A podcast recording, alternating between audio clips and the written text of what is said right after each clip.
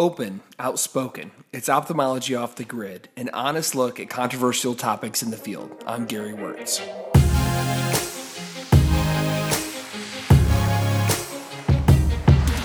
An overreaction to minor inconveniences, mistreatment of practice staff, an unwaveringly cold disposition.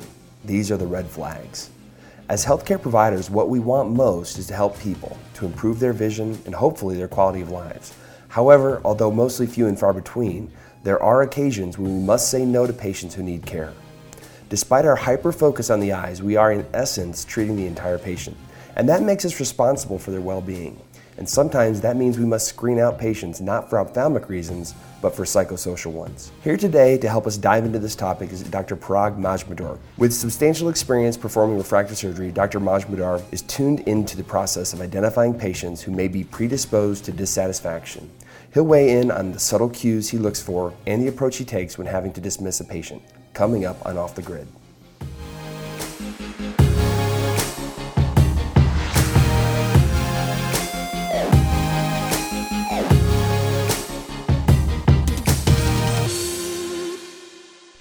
Ophthalmology Off the Grid is an independent podcast supported with advertising by Alcon. This is Dr. Gary Wörtz, and welcome back to another episode of Ophthalmology Off the Grid. Today, I have the distinct pleasure of having a great conversation with my friend Parag Majmudar. He is the president and chief medical officer of Chicago Cornea Consultants and an associate professor of ophthalmology at Rush University in Chicago. Uh, Parag and I have known each other for a number of years. We've always had great conversations, and every time I put mitomycin C on the uh, cornea after PRK, I, I thank Parag uh, in my mind. So, uh, Parag, thanks for coming on the show, and uh, I'm excited to hear about your practice. And also, we've got a, a really interesting topic uh, that we're going to unveil here in just a second. Uh, my pleasure, Gary. Thank you for having me. Yeah, absolutely. So, um, we had an email exchange. Um, there was a, a, group of us that were sort of emailing back and forth about, you know, some of the more challenging patients, shall we say. And you had a patient that you ex- you described that really struck a nerve with me um, because I, I feel like I've met this patient in a number of various settings. And so the topic that we're going to discuss today essentially is when to say no when do you say no to a patient who, for all the ophthalmic reasons, you should be saying yes, but for other reasons, you feel like you're not going to be able to make them happy? So, as a preamble to that, um, you know, or as an intro, why don't you just give us a little bit of the background on your practice? and then give us a little bit of a uh, the story about this patient in particular, and we'll just go from there. Sure. Uh, I uh, have been in practice now for uh, 20 years, uh, and at the same practice, Chicago Cornea Consultants. Our group uh, has grown from two ophthalmologists when I joined back in 1998 now to uh, we're adding an, a fifth ophthalmologist, and we have four optometrists. So we've grown to a fairly large organization. We specialize mostly in anterior segment type surgery. Initially, used to be all cornea refractive uh, but we're adding uh, other comprehensive eye specialists. So we kind of uh, uh focus our attention mostly on the front part of the eye.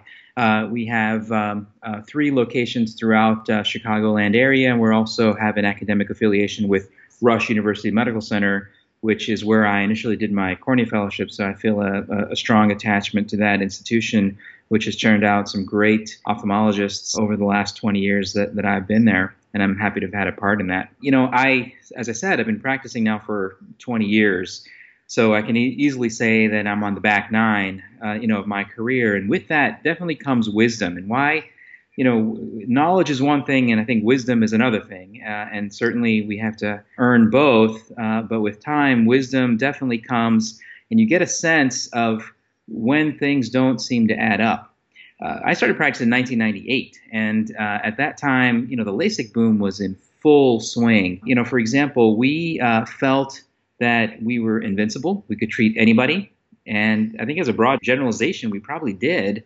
And we found out things like corneal ectasia loomed uh, its ugly head, and uh, you know, we kind of figured out kind of what you know to look for. We, we've come up with really great screening tools and come up with a systematic approach, for example, to LASIK screening. And I think we've done a good job of that, especially over the last few years. And so now we don't kind of feel like we have to operate on everyone that comes through the door. And I think that's a valuable lesson, especially for younger ophthalmologists when they're coming out, is that they don't have to operate on every single patient. There's this internal pressure that, you know, anybody who comes through the door, we have to make them extremely happy. And it sometimes takes a little bit of that wisdom to realize that, look, you know, even if I don't operate on this patient, that may be the best way to make this patient, you know, truly happy. And that surgery potentially might not be in the best interest of the patient. So, as an example, what we were talking about, uh, sharing some different difficult cases that came in. Uh, this is a, a, patient that I saw probably about two months ago, I want to say. She'd come in for a LASIK evaluation, and off the top of my head, I remember her as a 51 or 52 year old uh, lady. And what struck me is that most of the time, I think I'm a fairly personable kind of guy. I walked in and I introduced myself. I'd never met her before, um, and um, she would she made very little eye contact with me, and that was kind of an initial red flag for me. Is that something doesn't seem right because she's not either she's upset about something, and so I kind of looked a little further, and I found that she had actually been to the office to see me before, yet I had never seen her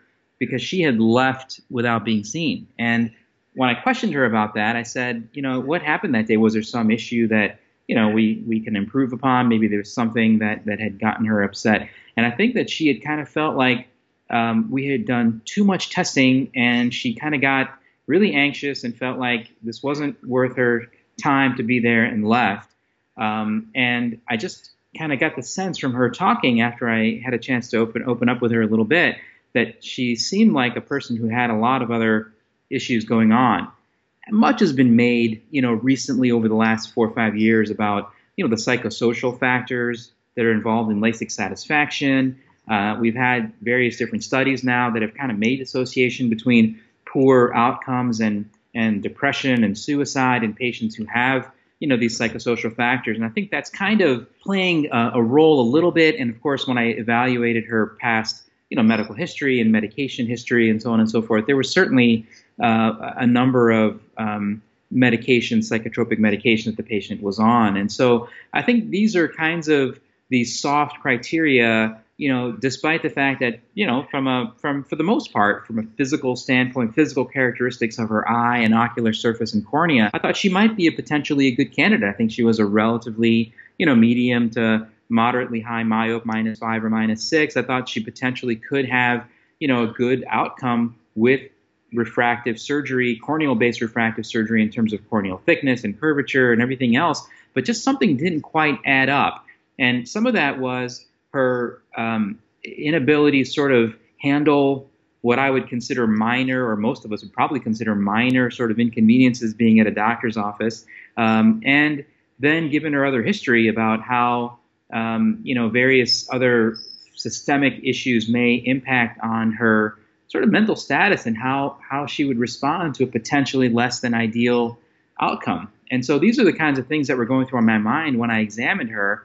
And I felt that she, you know, despite being, as I said, a fairly good candidate, I thought there was something that just didn't quite make sense um, to her when to her whole story. Right. And that was kind of the thing that kind of struck me. And I said, you know, what would I have done 20 years ago? Well, I would have plowed through. I would have said, hey, let's do LASIK. I think we're going to do great and and she might have done well, but we certainly have those cases that we've seen scattered throughout our our collective experiences where patients have done relatively well. We think from a from a vision standpoint, but they complain of intractable, you know, dry eye or glare or halo or some kind of process that may be not related necessarily to their physical outcome, but more of an emotional or psychosocial outcome, which which ruins their lives. And so we not only think about you know, uh, ourselves and hey, I don't want to deal with this patient for the next, you know, how many years if she's not happy. But I also don't want the patient to have to unnecessarily go through a procedure that might make them less happy than they might otherwise be with their current situation wearing glasses or contacts. Yeah.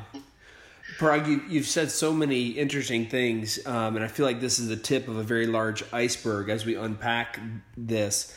Um, the idea of I think just the the brief psychological history that we can gather not only from walking in and the normal social cues, shaking a hand. I think I remember you telling me that she she wouldn't shake your hand or she doesn't do that, something like that. Well, yeah, I, I remember saying that. I think it was something. I, I don't know if she was a germaphobe or, okay. or there was some issue that it was just she didn't make eye contact when I offered my hand. She didn't shake it, and it was sort of um, cold interaction. Yeah, I, I don't remember you know exactly the the situation in terms of whether she was a, a germaphobe. But I, I always make it a point to you know do the sanitizer as soon as I walk in, and so I'm wiping my hands before I even you know offer a handshake. So so I think that there was some potential issue. But then again, these are little clues right. that you know should kind of trigger a response. And, and my point in that email was that most of us you know, are so, especially in our early part of our career, we're so focused on, hey, let me look at her Pentacam, let me look at her cornea, let me look at her refractive error. I, I can do this. I know I can give her uh, an outstanding, you know, physical you outcome, but but what's the relationship to that with her psychosocial right. uh, interaction? How they perceive that is is is a big, you know, it's a big hurdle. Sometimes. Yeah, I mean, you know, patients are more than a cornea; they're more than an eyeball, and you know, once you operate on them, you really own them for a while, if not in some ways indefinitely. And, you know, I've had a number of patients where, you know, I just get the sense that they're they are asking for something what they are seeking in in a outcome from a surgery is not necessarily just improved vision, but they're seeking a deeper answer. They're potentially seeking happiness and they're in some ways thinking that this is the thing that's going to make them happy. And when it doesn't when they when even if they have a perfect outcome or a great outcome or god forbid they have a you know less than perfect outcome um, in, in, those situations i think we have a we can be a little more sympathetic or, or we can at least understand why they would be up, upset. But when they when their regular life problems are still there after surgery and it has not made them happy, there really is this sense of, um, you know, almost a greater sense of failure because they're trying so hard to achieve some level of happiness, and despite their expense and trying yet another thing, it hasn't delivered uh, on the goods. And so I really feel like looking at someone's med history, if they're on you know antidepressants, that's one thing. If they're on benzodiazepines, I personally feel like that is a even a higher level red flag than uh, ser- you know serotonin reuptake inhibitor. So the people who are having a hard time, and that's not to say people who are on these meds are are crazy and unreasonable. No, I, I'm all for you know medical therapy of these things, but it's a it's a it's a clue. It's one part of the picture, and it's something that we you know I don't think we're trained potentially um, as well as we could be, or maybe it's not as intentional in residency to talk about what patients you should screen out, not for ophthalmic reasons, but for psychosocial reasons. And, and that's why I feel like having this conversation can really clue people in on you know, just some little softer, subtle hints. Um, patients like this, though, that are that are very demanding, they only respect their own time. They they these are the patients who get mad at you for doing too much testing, and at the same time, after surgery, would be mad that not enough was done. Don't you agree with that? I, I agree 100%. I, I, think you hit the nail on the head in terms of that happiness factor. I think that's a really important point. And I think we see that a lot in the plastic surgery uh, world where p- patients are getting things done to their bodies in in in the hopes that that's going to be a surrogate for making them happy. Right. And I think with, with eye surgery, I think that's probably partly uh, the situation as well. You know, and I think that it, it, when when you when you exactly hit the nail on the, head, the nail on the head is that when that there's something that's not quite up to their expectations that in, in, that to them equals I'm not happy and and it didn't fix my the rest of my life. That's kind of a very thing. I, I think that you know I think that we uh, surgeons kind of have to do certain things to kind of screen for these you know sort of intangible kinds of things when we're and I think that's really the kind of point of of your suggesting this this discussion because I think it's a great learning you know tip for for anyone out there, especially those coming out uh, and just starting their practices that I think that most of the successful outcomes that we've had, and, and we've seen this hundreds of times, thousands of times, where we may not hit the nail on the head with a refractive lens exchange or cataract surgery or even LASIK, but you know the patients are happy, and we have that that, that concept of 20 happy, and I think a lot of that hinges on a great physician-patient relationship, and and that begins with a great physician patient interaction. And, and there has to be that level of trust.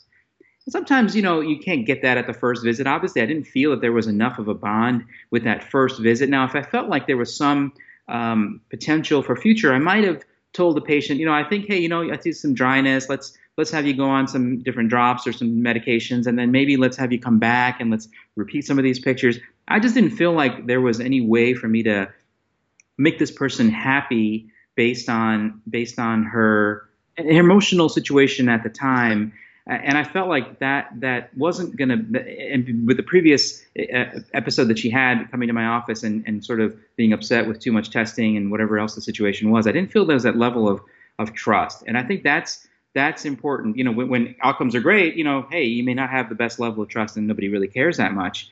But once once that outcome is slightly less than we expect, or if patients are, as you mentioned, you know, relying on that as a surrogate for their happiness, that can set into motion a very difficult series of events. And we've seen we've seen we've seen that you know time and time again. So hard to sometimes read patients. You know, you can sometimes um, you know it's a, certainly an art form to kind of you know get that initial read of what they're expecting if they've you know been to a hundred different uh, consultations or if they have a very type a personality or they're an engineer type person they're extremely nervous no eye contact like this patient um, you know agitated with minor little inconveniences or unreasonable expectations. I think we're pretty good about screening for unreasonable expectations. If somebody says hey i want to see 2020 all the time distance near this that and that might not be something that realistically, you know, uh, an option, I think we're all comfortable saying, you know, look, we can't really do that. But I think the problem and the crux of I think this discussion is that when we can deliver, we think everything that the patient kind of wants, but yet there's still something that's not quite right. That's how that's that I think that's the difficult part, and I think that that's what this deserves this discussion. So one other thing I'd like to get your input on, uh, I'll, I'll, kind of tell you what we do at our office. Um, we have realized that sometimes patients treat the doctor very differently than they treat the front office staff, the technicians, the checkout people. And so we've had conversations with our entire office to say we collectively have to own this potential problem. And we as doctors, we only see a snippet of their visit and sometimes patients you know, because of our position, they may defer and be a little bit nicer to us. But also, as a leader in an office, we have to be we have to protect our staff. I'm very protective of my staff. If someone is rude to my staff, whether that's the front office person, the you know, someone sweeping the floors, to you know the anesthesia staff, anybody, we really have this sort of single black ball um, red flag that goes up, and our techs will tell us be you know be careful. This this patient is, has been has been very demanding or they've been rude or they've been saying things that you know are are off color. And you know I have had conversations with patients who again would potentially be great candidates for multifocal lens cataract surgery LASIK refractive lens exchange. But based on how they treat my staff it gives me another insight into all right this patient is highly demanding, and if something doesn't go quite right, I'm going to be on the other end of that ire uh, postoperatively. And and I'd like to know what you think about that as as the first question. And the second, how do you handle that conversation when when you do decide to um, forego surgery? What's your what do you have a, a, a typical response, or go either direction you want with that? So I think that your point is very valid and something that we don't think about because we're so again focused on walking into the patient, trying to develop that physician patient relationship. We're trying to not treat the patient as a cornea or a, or a lens or anything else, but we're focused on objective findings. And we're trying within that several minutes that we have to really make a connection, figure out what's going on, and, and tell them, hey, we can help you.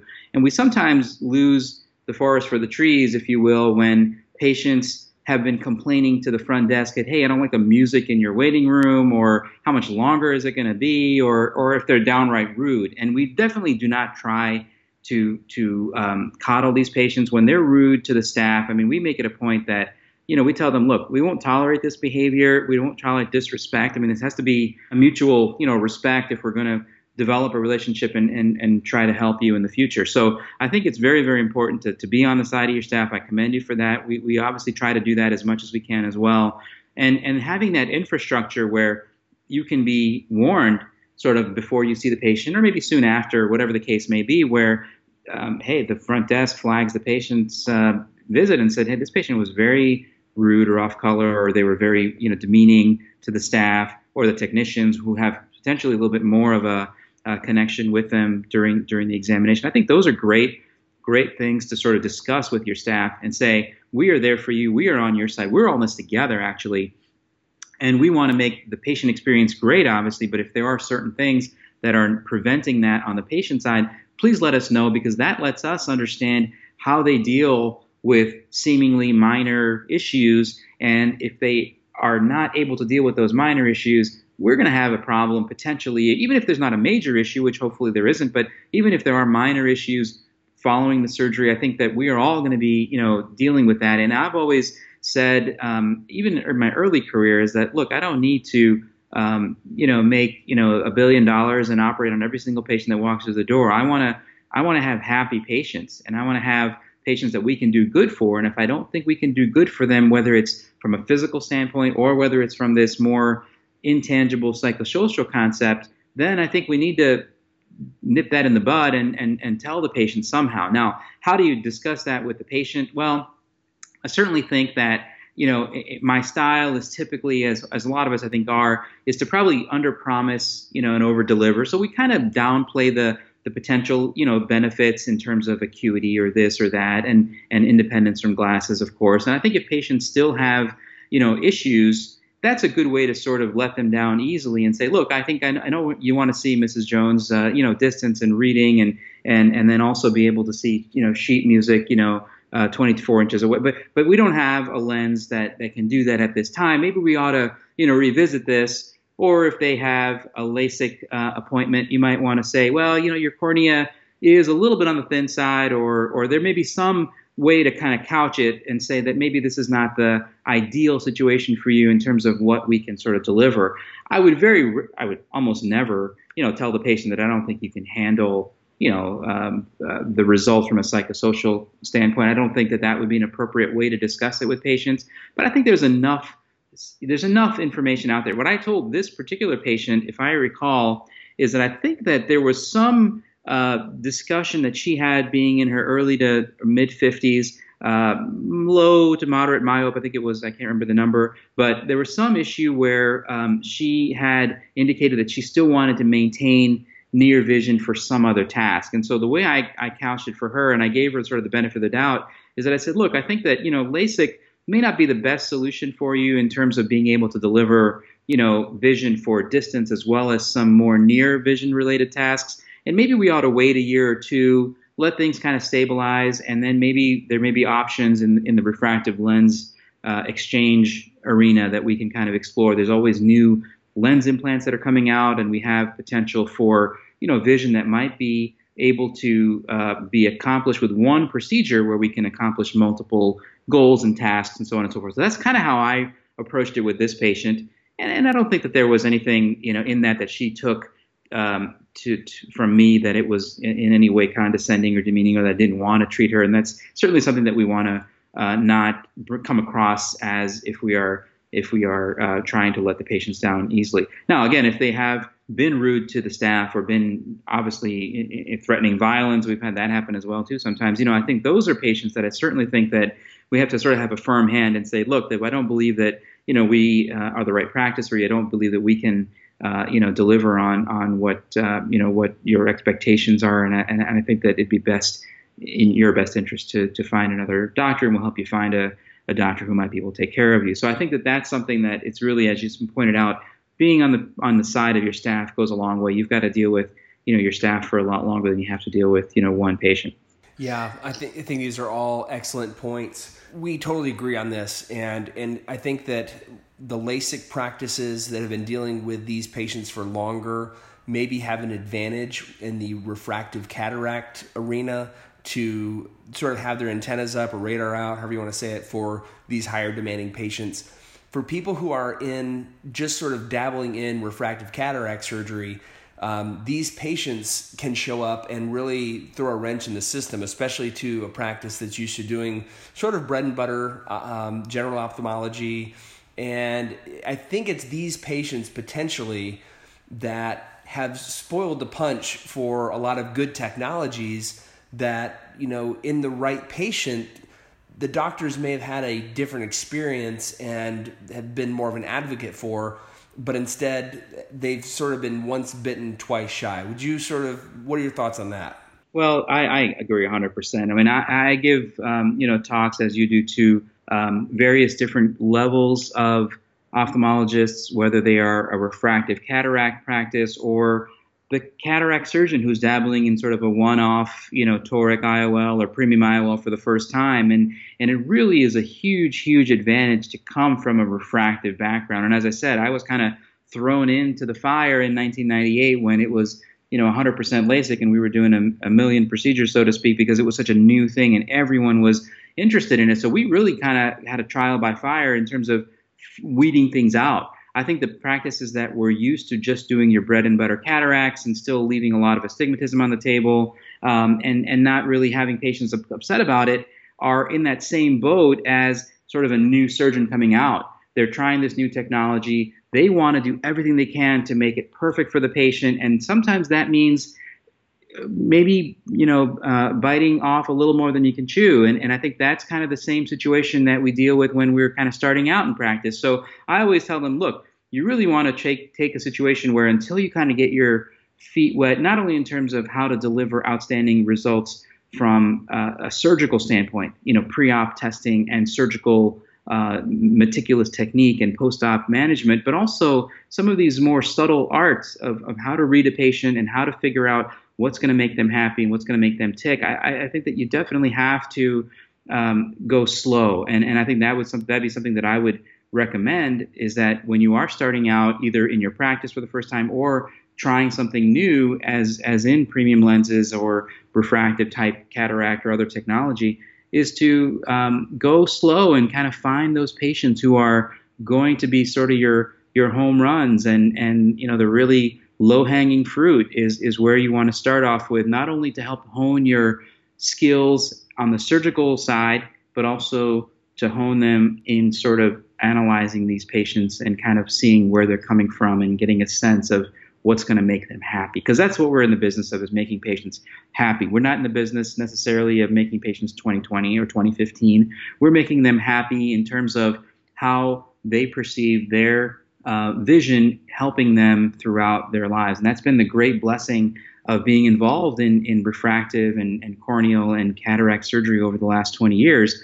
But with it comes, you know, certainly a, a high percentage of, of cases where we have to take a step back, evaluate the big picture, and ask ourselves, are we doing this to make us happy or are we doing this to make them happy and can we can we successfully uh, do that Parag, those are some great pearls. Um, I know this is going to be incredibly valuable to a lot of folks listening. Um, I'm sure almost everyone will have a, a patient or two that comes to mind when they think of this. And I just think it's a great reminder that there there's more to the picture than just the topography. There's more to the picture than which lens you're going to put in the eye, for example. It really requires this whole this holistic approach uh, to the to the refractive uh, patient. And I appreciate you sharing some pearls today.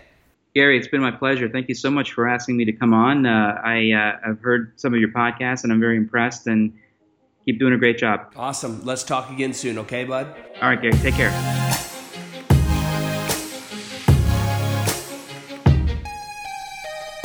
It's never easy, but it is important to remember that you do not have to perform surgery on every patient. We are, as Parag said, in the business of making patients happy. At the end of the day, patients don't care whether they're 2015 or 2020. They know how they feel, and if we've made them feel better, then we have succeeded.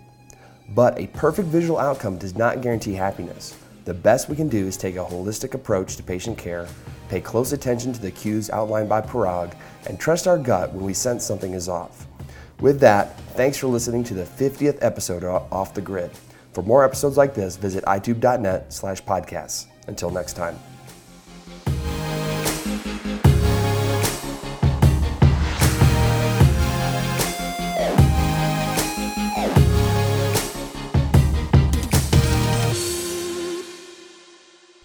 Ophthalmology Off the Grid is an independent podcast supported with advertising by Alcon.